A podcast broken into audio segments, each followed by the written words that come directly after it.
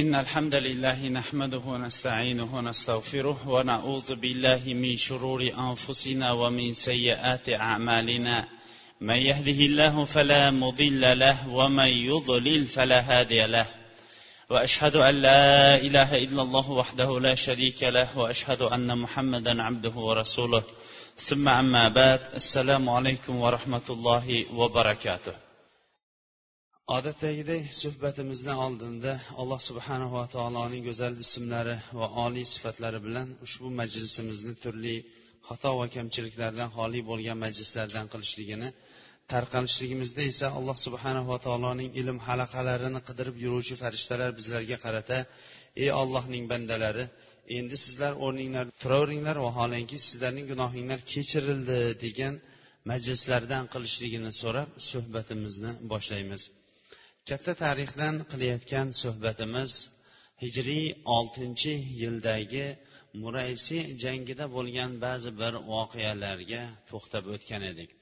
Muraysi jangi o'ziniki ko'p jangi askarlari yoinki jang tafsilotlari bilan mashhur bo'lmasada unda bo'lgan ba'zi bir voqealar xususan o'tgan jumada ham to'xtalganimizdaqa munofiqlarning qilgan amallari bilan mashhur bo'ldi.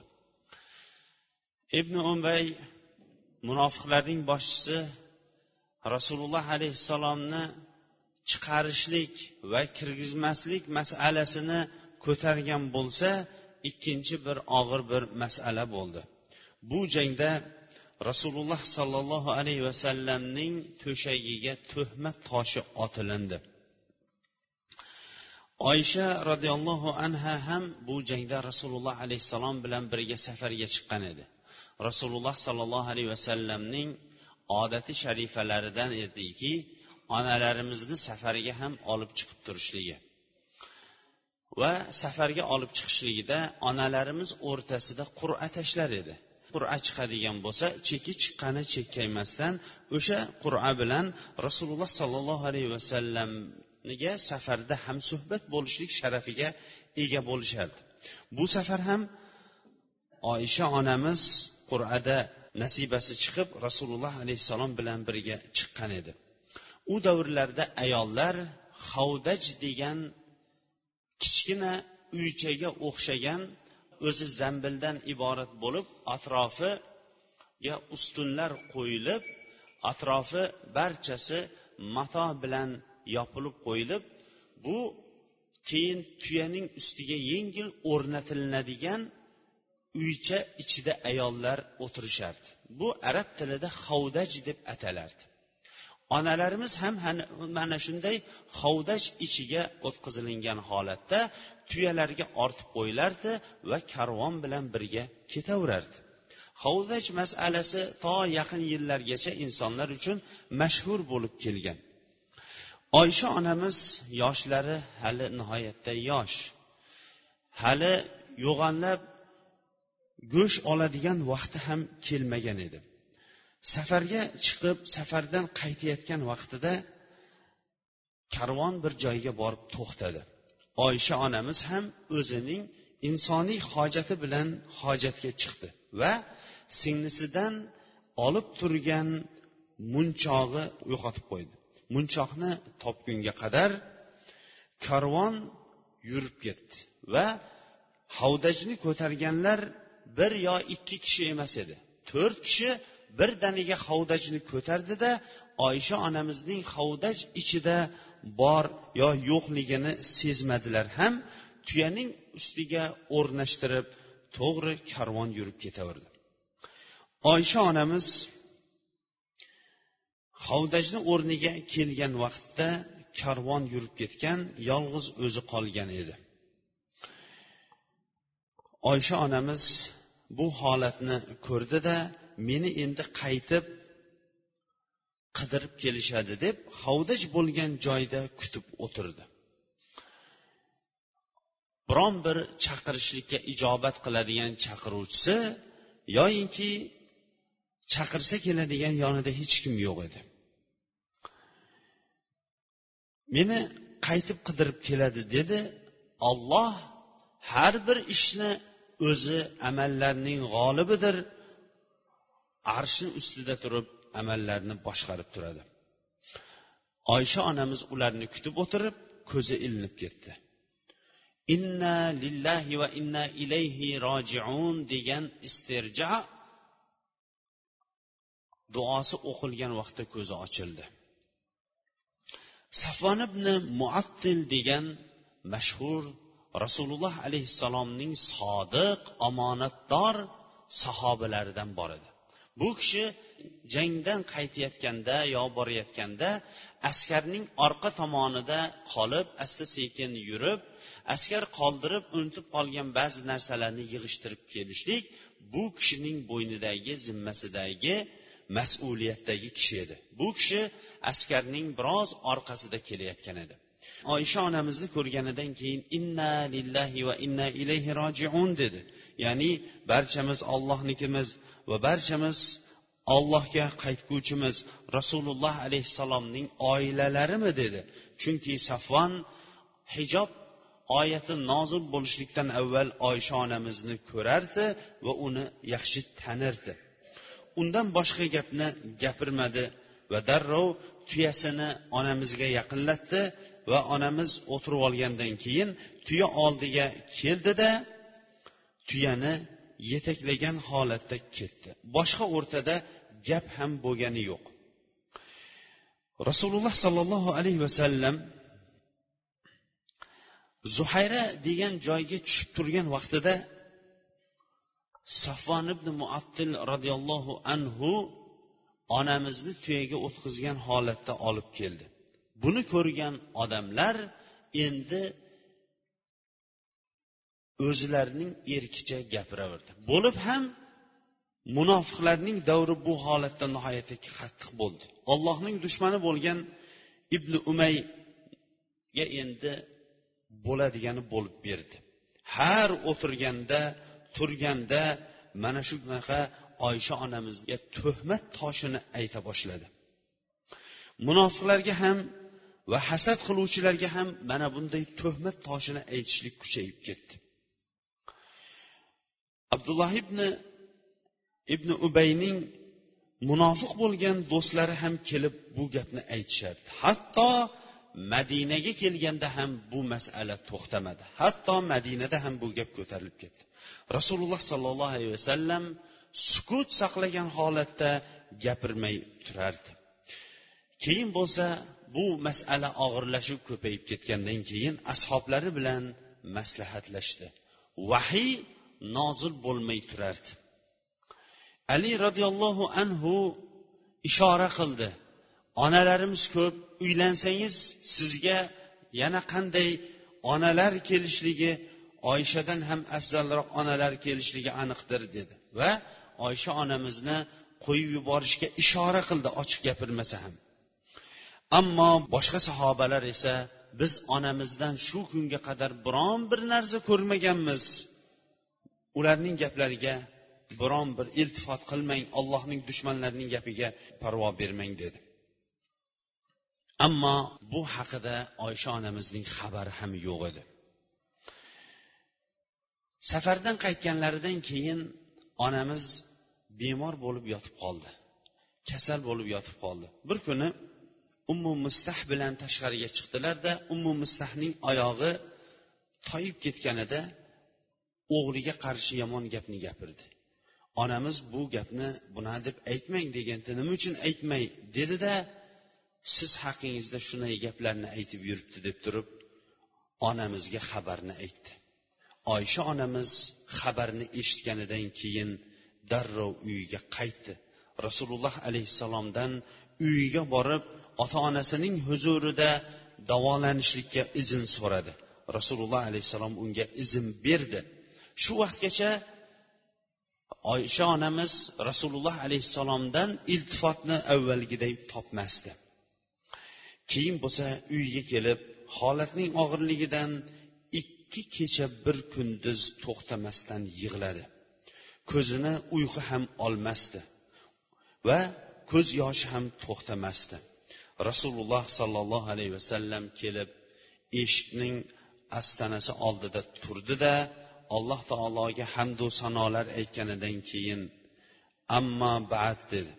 Ey oysha menga siz haqingizda shunaqa shunaqa gaplar yetdi. Agar bu ishlardan siz pok bo'lsangiz olloh sizni poklab qo'yadi. Agar shu ishda siz ishtirok etib qo'ygan bo'lsangiz allohga istig'for so'rang gunohlaringizni kechishligini so'rang va tavba qiling. Albatta banda agar gunoh qilib gunohlarini tan oladigan bo'lsa olloh uning gunohlarini kechiradi dedi. Oysha onamiz ko'z yoshini to'xtatdida ota onasiga qarab turib sizlar gapiringlar dedi. Ota onalari biron narsa demay indamay turishdi. Keyin esa oysha onamiz o'zi jur'at bilan aytdiki darhaqiqat bu sizlar nafslaringlarga qaror topib qolib gapirilayotgan gap haqida men eshitdim. Sizlar bu gapni tasdiqlab hatto qalbinglarga ham o'rnashib qolibdi agar men sizlarga bundan men mutlaq pokman deb aytadigan bo'lsam vaholanki olloh biladi mening pokligimni. Sizlar meni tasdiqlamaysizlar. Ammo men shu ishni qilib qo'ydim desam olloh biladi vaholanki men bu ishni qilmaganman bundan pokman. Sizlar meni tasdiqlaysizlar. Shuning uchun ham men sizlarga yusuf alayhissalomning otasining gapidan boshqa gapni aytolmayman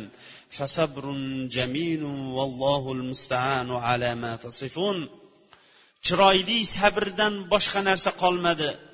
Ollohning o'zi sizlar aytayotgan gapda men uchun madadkordir dedi. Mana shu o'ringa qisqa bir to'xtashlik maqsadga muvofiqroq bo'lsa kerak. Tarixdan payg'ambarlarga tuhmat toshlarni otishlik u ma'lum bo'lib kelgan.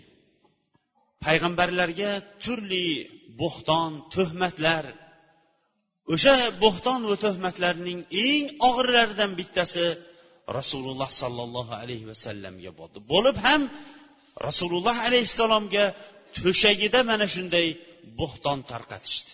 Vo ajabo odamlarga bir hayron qolasizki mana shunday bir gaplarni gapirgan vaqtlarda buning oqibati nima bo'lar ekan degan masalaga to'xtamasdan yengil gapirishlik odamlarga bo'lib ham mana shu ishdan pok bo'lgan odamlarga gapirishlik odamlar uchun yengil bo'ladi. Ammo har kuni ming bir kechani o'qiydigan har kuni bir layloning ostida yoki yonida bo'ladiganlar haqida gap bo'lmaydi. Har kuni mast qiluvchi ichimliklarga g'arq bo'layotganlar haqida gap bo'lmaydida o'zlarining iffatlarini nomuslarini halqumlarini to'sganlar va ollohdan qo'rqqanlar haqida bunday gaplar bo'ladi. Uning ustiga har qanaqa o'rinda inson agar sobit qadam bo'lib turadigan bo'lsa alloh taolo uni tashlab qo'ymaydi. Va rasululloh alayhissalom ham bashar inson edi g'ayibni bilmas edi. Mana shu rasululloh alayhissalomning g'ayibni bilmasligi uchun ham katta bir dalildir. Bir oygacha rasululloh alayhissalom sukut saqlab qoldi. Hatto qalbiga shubha ham kelib qoldi. Oysha onamiz mana bu oyatni o'qib mustahkam javob berganidan keyin o'rnida yotdida o'girilib oldi. Qiyin soatlarda qiyin musibatlarda turgan vaqtda mustahkam turgan bandalarini alloh subhanava taolo imtihonda bir sinab ko'radida imtihondan o'tadigan bo'lsa o'zi qo'llab quvvatlaydi taqriban har juma mana shunday holatlar kelganda avvalgi payg'ambarlardan ko'p eslatgan bo'lsak yana ham eslataveramiz. Muso alayhissalom qavmi bilan kechasi qochib chiqayotgan edi. Orqadan fir'avn va uning shafqatsiz lashkarlari kelardi. Shafqatsiz lashkarni yetaklab kelayotgan fir'avn oldinda esa nil daryosini ko'rgandan keyin muso alayhissalomning ashoblari فلما تراءت الفئتان قال أصحاب موسى إنا لمدركون ikki tomon bir birlarini ko'rgandan keyin muso alayhissalomning ashoblari lamudrakun aniq ular bizga yetib oladigan bo'ldi deyishdi qola kalla inna ma'ya robbi sayahdin muso alayhissalom yo'q men bilan robbim bor hozir to'g'ri yo'lga solib qo'yadi dedi shu bilan alloh subhanava taolo darrov jibril alayhissalomga buyurdi Hassani urishligi bilan nil daryosidan o'n ikkita yo'l ajralib chiqdi. Ibrohim alayhissalomni ham qavmi manjalik bilan bir oy to'plagan o'tga qarab irg'itdi. Shunda jibril alayhissalom kelib ey ibrohim bizda hojatingiz bormi? deganda sizda yo'q ollohda bor dedi. Alloh taolo darrov buyurdi ya naru kuni bardan va salaman li ibrohim. Ey olov ibrohimga salomat va sovuq bo'lib tur dedi. Ibrohim alayhissalom bir oy qavmi to'plagan o'tin ichida sovuq yeb o'tirardi. Mana shunday ollohning do'stlari boshlariga musibatlarni alloh taolo ularning darajalarini ko'tarishlik kamchiliklarini poklashlik uchun turli mana shunday fitnalarni yuboradi. Fitnalar davrida mustahkam turib mana shunday turgan odamlargina najot topadi. Keyin esa alloh subhanava taolo ularga yo'llarini ochib poklab qo'yadi.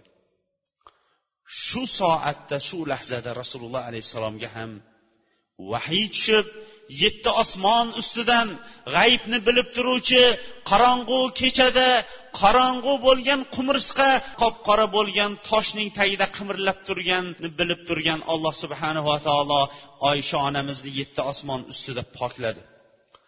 Va oysha onamizning haqqiga qiyomat kunigacha o'qilib tilovat qilib turadigan o'nta oyatni nozil qildi.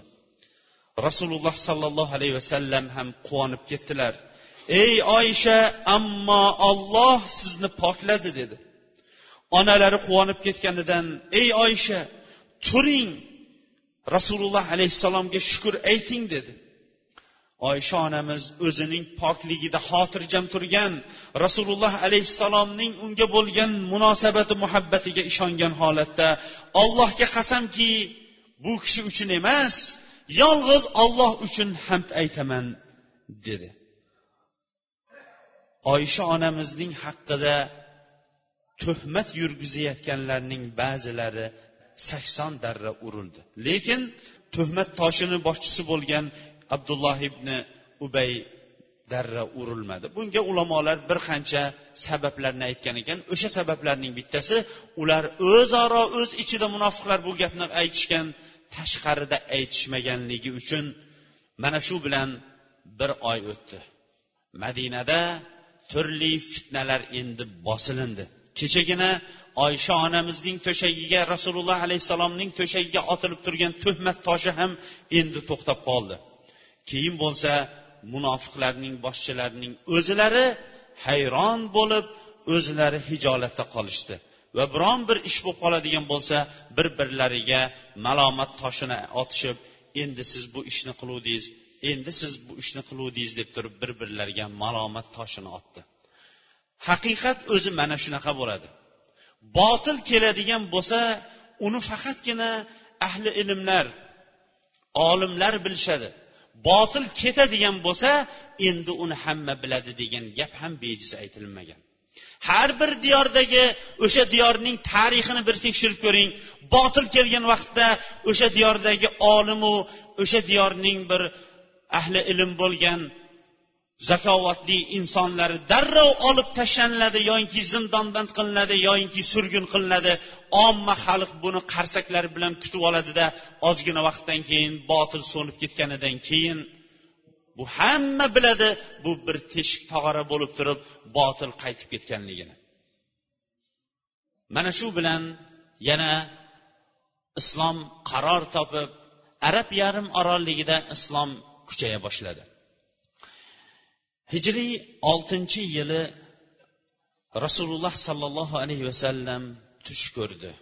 Tushida rasululloh sollallohu alayhi vasallam kabaga ashoblari bilan xotirjam kirgan va tavof qilgan kabaning kalitlarini olgan va xotirjam ravishda umralarini bajarib ba'zilari ba'zilarining sochlarini olgan ba'zilari esa sochlarini qisqartirgan holatini ko'rdi. Payg'ambarlarning tushlari bu haq bo'lgan tush edi. Va bu xabarni darrov ashoblariga yetkazib ularni ham xushxabar qildi. Ular ham bundan quvonishdi. Va rasululloh sollallohu alayhi vasallam zulqada oyida hijriy oltinchi yili umra qilishlik niyati bor ekanligini aytdi. O'zlarining mashhur bo'lgan qasvo tuyasiga mindi. Kiyimlarini pokladi. Atrofida esa sahobalar ham chiqishdi. Atrofdagi arobiylar ham chiqishdi. Madinaga ibn ummu maktum roziyallohu anhuni boshchi qilib qo'ydi. Zulqada oyining dushanba kuni hijriy oltinchi yili safarga chiqdi. O'zlari bilan birga onamiz ummu salama roziyallohu anhani oldi va o'zlari bilan birga bir ming to'rt yuz yoyinki bir ming besh yuz sahoba birga umra qilishlikka chiqdi. Rasululloh alayhissalom ashoblari bilan makka tomonga qarab turib qo'zg'alishdi. Tuyalarga olloh yo'li uchun niyat qilib qo'yilganlik belgilarini qo'ydi va umraga labbayk allohimma umradan deb turib niyat ham qilishdi. Qurayshda xabardor toptirib qo'yishlik uchun o'zining oldida huzaa qabilasidan bir elchini yubordi. Asfon degan joyga kelgan vaqtda elchisi keldida men dedi kab ibn luayni sizga qarshi ahbashlarni jamlaganligini ko'rdim. Odamlar siz bilan urushishlik uchun jamlanib turibdi dedi. Ahbashlar bu habashiylarning bir turi bo'lib turib bugungi kunda ham ularning jamoasi bor islomga va musulmonlarga zid olib borilingan kurashlarning bittasi hisoblanadi. Bular mutlaq arobiylardan ham qattiqroq bo'lgan johil nodon odamlar hisoblanardi. O'zimizcha aytganda salla olib kel desa kallani ayni o'zini olib keladigan jamoat edi. Ularning barchasi siz uchun jamlanib turibdi siz bilan urushmoqchi. Va kabadan sizni to'sishmoqchi dedi. Rasululloh sollallohu alayhi vasallam ashoblari bilan maslahatlashishdi. Abu bakr siddiq aytdi olloh va rasuli bilguvchiroq lekin biz umra qilishlik uchun keldik. Biron bir kishi bilan urushlik uchun kelmadik. Lekin biz bilan kabaning o'rtasini to'sadigan odam bo'lsa urushamizdir dedi. Rasululloh sollallohu alayhi vasallam natijaning nima bo'lishligini kutib turardi. Bu xabar yetganidan keyin qurayshning o'zlari ham alohida maslahat qurishdi. Maslahatga jamlanganlarning barchasi bir o'y bilan rasululloh alayhissalom va u kishining ashoblarini kabaga kirgizmaslikka kelishdi va ahboshlarni qo'zg'atamiz dedi. U yetmagandek xolid ibn validni rasululloh alayhissalom yuradigan yo'lga ikki yuzta otliq bilan yuborib qo'ydi. Bu yo'l umumiy musulmonlarning barchasi makkaga borib yetadigan yo'l edi. Xolid ibn valid musulmonlarning yo'lini to'sib turdi. Uzoqdan ikki tomon bir birini ko'rib turardi. Xolid ibn valid musulmonlarning peshin namozini o'qib turgan vaqtida ko'rardi. Sajda va ruku qilib turganini ko'rdida mana shu bir holatiki biz agar hozir ularning mana shunday ibodatda turgan holatida agar hujum qiladigan bo'lsak birontasini qo'ymaydigan bir holat ekan dedi. Lekin ozgina vaqtdan keyin namoz tugab ular kech qolganini bilganidan keyin keyingi namozini kutamiz dedi. Yetti osmon ustidagi qalblarga tushgan emas qalblarga tushadigan amalni ham bilib turuvchi alloh subhanava taolo asr namozidan avval qo'rquv namozi o'qilishlik ahkomlarini rasululloh alayhissalomga tushirdi va qo'rquv namozining taqriban ulamolarimiz o'n yettita suratini bizlarga fiqhiy kitoblarda bayon qilib bergan. Ya'ni namoz o'qilib turiladi dushmanga bir jamoa yuzlanib tursa ikkinchi jamoa namoz o'qib turiladi qibla tomonda bo'lishligi qibladan boshqa holatda bo'lishligi bularning barchasi fiqiy kitoblarda tafsiloti bilan bayon qilingan. Qo'rquv namozi suratini bayon qilganidan keyin xolid ibn validning musulmonlarga qilmoqchi bo'lgan makr hiylasi o'tmay qoldi. Rasululloh sollallohu alayhi vasallam ham kabaga kirishlikka qat'iy qaror qilgan edi. Xolid ibn valid turgan yo'ldan boshqa yo'lga boshqa vodiy tomonga yura boshladi. Boshqalar ham o'sha tomonga qarab yura boshladi. Lekin ozgina vaqtdan keyin rasululloh alayhissalom minib olgan tuya qasvo tuyasi o'tirib qoldi. Yurmay qo'ydi. Odamlar qasvo charchadimikin? Deyishdi. Lekin rasululloh alayhissalom yo'q. Bu charchagani yo'q. Ammo filni ushlagan zot bu tuyani ham endi ushlab turdi dedi. Rasululloh alayhissalom bildiki hozir kabaga kirishlik uchun u kishi uchun va ashoblari uchun yo'l yo'qligini keyin esa hudaybiya tomonga qarab surildi. Rasululloh sollallohu alayhi vasallam ozroq suv bor bo'lgan mana bu hudaybiya degan o'ringa surildi. Hudaybiya haramning chegaralaridan bitta chegara bo'lgan o'rinlar hisoblanardi. Ashoblari shu yerda chanqashdi va rasululloh alayhissalomning yana bir bor payg'ambarlik mo'jizasini ko'rdi ozgina suv topib olib kelib qo'yganidan keyin muborak barmoqlarini suvga qo'yganda xuddi buloq qaynab chiqib turgandaqa qaynab chiqib turdi. Bir ming besh yuzta sahoba o'zlarining markablari ot ulovlari bilan barchasi bu suvdan to'yishdi. Bu rasululloh sollallohu alayhi vasallamning mo'jizalarining bittasi edi. Endi rasululloh alayhissalom hudaybiyaga joylashganidan keyin rasululloh alayhissalom va quraysh o'rtasidagi elchilar endi kela boshladi. Badil ibn varqa al huzai degan kishi huzoa qabilasidan keldi. Rasululloh sollallohu alayhi vasallamga kelib ba'zi bir nasihatlarni qildi. Men dedi kab ibn luayni mana shu o'ringa tushganligini ko'rdim va bu yil siz bilan ular urushmoqchi deganda rasululloh alayhissalom biz biron bir kishi bilan urushgani kelmadik. Lekin biz umra qilgan holatda keldik. Quraysh bizni agar urushamiz deb to'xtatsa ham biz umra uchun keldik. Agar xohlasa bizga yo'lni ochsin. Agar xohlamaydigan bo'lsa biz endi boshqa ishni topa olmaymiz urushdan boshqa. Jonimiz qo'lda bo'lgan zotga qasamki mana shu ish o'z o'rniga maqsadiga yetmaguncha biz mana shu yerda mustahkam turamiz dedi. Men siz aytgan gaplarni qurashga yetkazaman dedi. Va qurashga bordida bu kishi mana bunday gaplarni aytdi deb aytmoqchi edi. Ularning ichidagi esipaslar endi muhammadni gapini bizga aytib yurmoqchimisan aytmay qo'ya qol dedi. Bizni uni gapini eshitishlikka hojatimiz ham yo'qdir dedi. Lekin kattalari yo'q. Nima deganligini eshitaylik dedi. Ular gaplarini aytganidan keyin quraysh rasululloh alayhissalomga jalis ibn alqama degan kishini elchi qilib yubordi. Rasululloh alayhissalomga va ashoblariga jalis ibn arqama kelgan vaqtida rasululloh alayhissalom bu falon qabiladan bo'ladi. U qabila tuyalarni yaxshi ko'radigan qabila. Olloh yo'liga nazr qilib qo'yilgan umra uchun qurbonlik qilinish uchun nazr qilinishiga olib kelingan tuyalarni ko'rsatinglar dedi.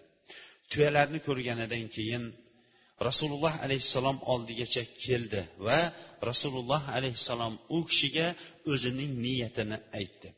Xullas o'rtada mana shunday elchilar borib kelib turdi. Keyin esa rasululloh alayhissalomning oldiga boshqa bir elchi keldi. Bu elchi rasululloh sollallohu alayhi vasallamni va atrofidagilarni ko'rdi. U kishi urvati masud as saqafiy edi. Rasululloh alayhissalom bilan ko'p vaqt o'tirib suhbatlashdi. Suhbati asnosida qarab turib rasululloh alayhissalomning ashoblarining holatlarini ham ko'rdi. Keyin bo'lsa orqaga qaytdi. Orqaga qaytib turib ey quraysh ahli dedi. Men qaysarning ya'ni bu qaysar imperatorlarning bittasi. O'zining mulkida nihoyatda kuchli holatida qaysarning oldiga borgan edim. Kisroning oldiga ham borgan edim. Najoshiyning oldiga ham borgan edim. Lekin yer yuzasidagi mana shunaqa sanoqli bo'lgan katta imperatorlarning huzuriga kelib biron bir imperatorni muhammadning ashoblari muhammadni aziz qilayotganga o'xshash biron bir imperatorning e'zozlanganini men ko'rmagandim.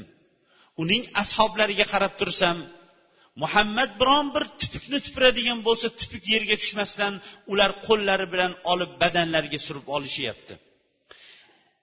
Tahorat oladigan bo'lsa tahoratini talashib ular tahoratdan qolgan suvni yerga tushirishmayapti. Burun qoqadigan bo'lsa burun qoqqan burnidan chiqqan axlati ham yerga tushmayapti. Bu kishi haqiqatdan ham aziz bo'lgan kishi ekan deb rasululloh alayhissalomni olloh aziz qilib qo'yganligini tan olib keldi. Quraysh bu holatlarni ko'rib jim qoldi. Qurayshning yosh o'spirin yigitlar endi bu holatda quraysh endi bu kishilar bilan ya'ni musulmonlar bilan sulhga kelib qoladigan bo'ldiyu dedida fitna chiqarmoqchi bo'lib turib shu tarzda kech bo'ldi. Kech bo'lganidan keyin yetmishga yaqin qurayshning yigitlari rasululloh sollallohu alayhi vasallam tushgan joyga ot tortib bordi. Rasululloh sollallohu alayhi vasallam mana shu o'rinda barcha ashoblari dam olishib turishardi. Va muhammad ibn maslama roziyallohu anhuni odamlar uchun soqchi qilib qo'ygan edi bir qancha soqchilar bilan birga. Bu o'spirin yigitlarni muhammad ibn maslama darrov barchasini ushlab oldi. Rasululloh sollallohu alayhi vasallam ularni ko'rganidan keyin kechirib yubordi va barchasini qo'yib yubordi. Rasululloh alayhissalom kechiruvchi insonlarning ustozi edi. Sehrgar dedi odamlar kechirdi. Folbin dedi kechirdi. Osmondan gapiradi dedi kechirdi. Eng sharafli oilaning farzandi edi. Halima onamizning oilasiga nisbat berdi kechirdi. Hatto to'shagiga tuhmat qildi kechirdi. Xotirjam turgan holatda u kishining joniga qasd qildi kechirdi. Kechiruvchilarning ustozi edi. Rasululloh sollallohu alayhi vasallam ularning barchasini qo'yib yuborishlikka buyurdi. Ertasiga rasululloh alayhissalom usmon ibn affon roziyallohu anhuni elchi qilib qurashga yubordi. Undan burun umar ibn hattobga siz borib kelsangiz deganda ya rasululloh mening uzrimni qabul qilsangiz mening qarindosh urug'imdan biron bir kishi yo'qki agar menga aziyat yetkaziladigan bo'lsa menga yuragi achiydigan yoyinki himoya qiladigan. Mening o'rnimga usmonni yuborsangiz chunki uning barcha qarindosh urug'lari shu yoqdadir dedi. Rasululloh alayhissalom usmon roziyallohu anhuni chaqirdi va qurayshga nima uchun kelganlik niyatini yetkazishlik uchun bayon qilib turib biz urush uchun kelganimiz yo'q umra qilishlikka keldik. Shu niyatimizni bildiring. Ularni islomga chaqiring va makkada musulmon bo'lib hali yonimizga kelolmayotganlarning barchasini bizga chaqiring yetaklab olib keling mo'mina ayollarni ham olib kelavering dedi. Va ularga yaqin kunlarda buyuk bir fath bo'lishlik xushxabarini bering. Alloh taolo dinini yer kurasida zohir qiladi. Makkada insonlar xotirjam ravishda ibodat qiladigan vaqtlar kelib qolganligini xushxabarini bering dedi. Usmon roziyallohu anhu bordilar. Yo'ldagilar qayerga boryapsiz dedi. Meni rasululloh alayhissalom mana shu muhimma bilan yubordi dedi. Ular ham bu elchini qabul qilishdi. Aban ibn said ibn as kutib olib otiga mingashtirgan holatda qurayshning oldiga olib keldi. Qurayshning boshchilari kaba atrofida o'tirardi. Usmon roziyallohu anhuning maqsadini bilganidan keyin usmon roziyallohu anhu rasululloh sollallohu alayhi vasallamning omonatini yetkazganidan keyin ular o'zaro o'ylab ko'rishlikka muhlat so'radida usmon roziyallohu anhuga aytdi xohlasangiz borib siz mana kabani tavof qilib oling sayingizni qiling umrangizni ado qilib oling dedi. Mana shu o'rinda ham bir to'xtab o'tmoqligimiz kerakki usmon roziyallohu anhu hijrat qilib ketganiga makkadan olti yil bo'lgandi. Olti yildan buyon o'zining qavmi qarindoshi yaqinlarini vatanini ko'rmagan edi ollohning uyi kabani olti yildan buyon ko'rmagan edi umra bilan kelgan edi lekin yo'lda to'silib turgan edi. Endi bu kishi uchun fursat berilindi. Boring siz endi bizni ichimizdagi bir hurmatli insonlar hisoblanasiz borib umrangizni qilib oling dedi. Ollohning do'stlari ollohning taqdiriga sabr qilishligi bir bo'lsa ibodatda ham shunchalik sabr bo'ladi. Yusuf alayhissalom bir qancha yillar zindonda qolib ketdi. Bir qancha yillar zindonda qolib ketdi. Keyin bo'lsa hammamiz bilgan o'sha tushning tavilini aytib berganidan keyin podshoh yusuf alayhissalomga elchi yuborib turib chiqarishlikka izn berganida bizga tuhmat qilgan ayollarning sha'ni haqida nima derkin? dedi. Mana shu gapni rasululloh alayhissalom aytdiki yusufni olloh o'z rahmatiga olsin. Shuncha yil o'tirganidan keyin ham o'zini oqlamagunicha zindondan chiqmadi. Uning o'rnida men bo'lganda bunchalik sabr qila olmagan bo'lardim dedi. Yusuf alayhissalomni podsho to'liq oqlab bo'lganidan keyin qo'llarini qiyma qilib kesgan ayollar ham bunga qilingan tuhmat ekanligini oqlab bo'lingandan keyin keyin zindondan chiqdi. Mana bu holat ollohning toatida turgan va o'zini olloh bilan bog'lab turgan insonlargina mana bunaqa holatda sabr qila oladi. Usmon roziyallohu anhu ham olti yil bo'lgandi bu yerdan badarg'a qilinganiga. Bu fursat katta bir fursat edi. Lekin bu kishining javobi qiyomatgacha olloh va rasulini yaxshi ko'raman degan har bir inson uchun bir namuna bo'lib qoldi. Yo'q dedi. Rasululloh sollallohu alayhi vasallam umra qilmagunicha men u kishidan avval quraysh o'zaro maslahati biroz cho'zilganidan keyin musulmonlar o'rtasida bu yoqda usmon o'ltirilibdi degan gap tarqatildi. Va usmon roziyallohu anhu o'ltirildi. Rasululloh alayhissalomning elchisi o'ltirilindi degan gap tarqatilindi. Hammamiz ham bilamizki agar jang bo'layotgan bo'lsa o'rtada elchi o'ltirilgan bo'lsa unda oqibat yaxshi emas. Ikki tomonning bittasi yo qirib tashlanishi kerak yoyinki oxirigacha zabardast kuch bilan turishlik kerak. Shuning uchun ham rasululloh sollallohu alayhi vasallam bu xabar kelganidan keyin qavmga endi o'rnimizdan qo'zg'almaymiz hatto alloh taolo o'rtamizda hukm chiqarmaguncha dedi. Ashoblarning barchasini ahdu paymon qilishlik bay'atga chaqirdi. Ular daraxtning tagida kelib ahdu paymon qilishdi. Eng birinchi abu sinan al asadiy roziyallohu anhu keyin bo'lsa salamat ibn akvalar o'limga. O'lgunimizcha sizni himoya qilib mana shu yerda turamiz deb ahdu paymon berishdi. Salamat ibn akva uch marta ahdu paymon berdi. Hamma ahdu paymon berib bo'lgandan keyin rasululloh alayhissalom qo'llarini qo'llari ustiga qo'ydida bu usmondan bo'lgan ahdu paymondir dedi. Faqatgina munofiqlardan bo'lgan jaddubni qays degan kishigina ahdu paymon bermadi. Qolganlarning barchasi ahdu paymon berishdi. Nihoyatda ahvol og'ir bo'lib turgan o'limdan boshqa narsa ularning ko'ziga ko'rinmay turgan holat edi. Vo ajabo! Nahotki insonlar oppoq liboslarni kiyib turib labbayk allohimma labbayk deb turib kelgan odamlarning ham yo'lini to'sishsa? Vo ajabo! Kabani tavof qilib turib ollohni ulug'lashlik uchun ibodat uchun kelganlarni ham to'sishsa deyishadi. Bu masala tarix bo'yicha kelayotgan masaladir. Yaqin yillarda ham shu kunlarda ham ba'zi bir azonni eshitadigan bo'lsa ertalab bizni uyqumizni buzyapti deydiganlarga ham inson ajablanadigan bo'lsa ollohning uyini ziyoratga borayotganlarni to'sayotganlardan endi ajablanmaslik kerak. Alloh subhanahu va taolo daraxt tagida rasululloh alayhissalomga ahdu paymon berganlarning barchasidan rozi bo'lganligi haqida oyat nozil qildi. Shu vaqt usmon roziyallohu anhu qaytib keldi. Inshaalloh usmon roziyallohu anhuning olib kelgan xabarlari haqida kelgusi darsimizda inshaalloh tanishib o'tamiz.